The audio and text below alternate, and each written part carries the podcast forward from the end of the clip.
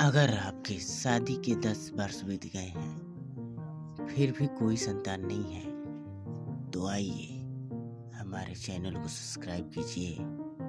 हम आपको बताएँगे पुत्र प्राप्ति के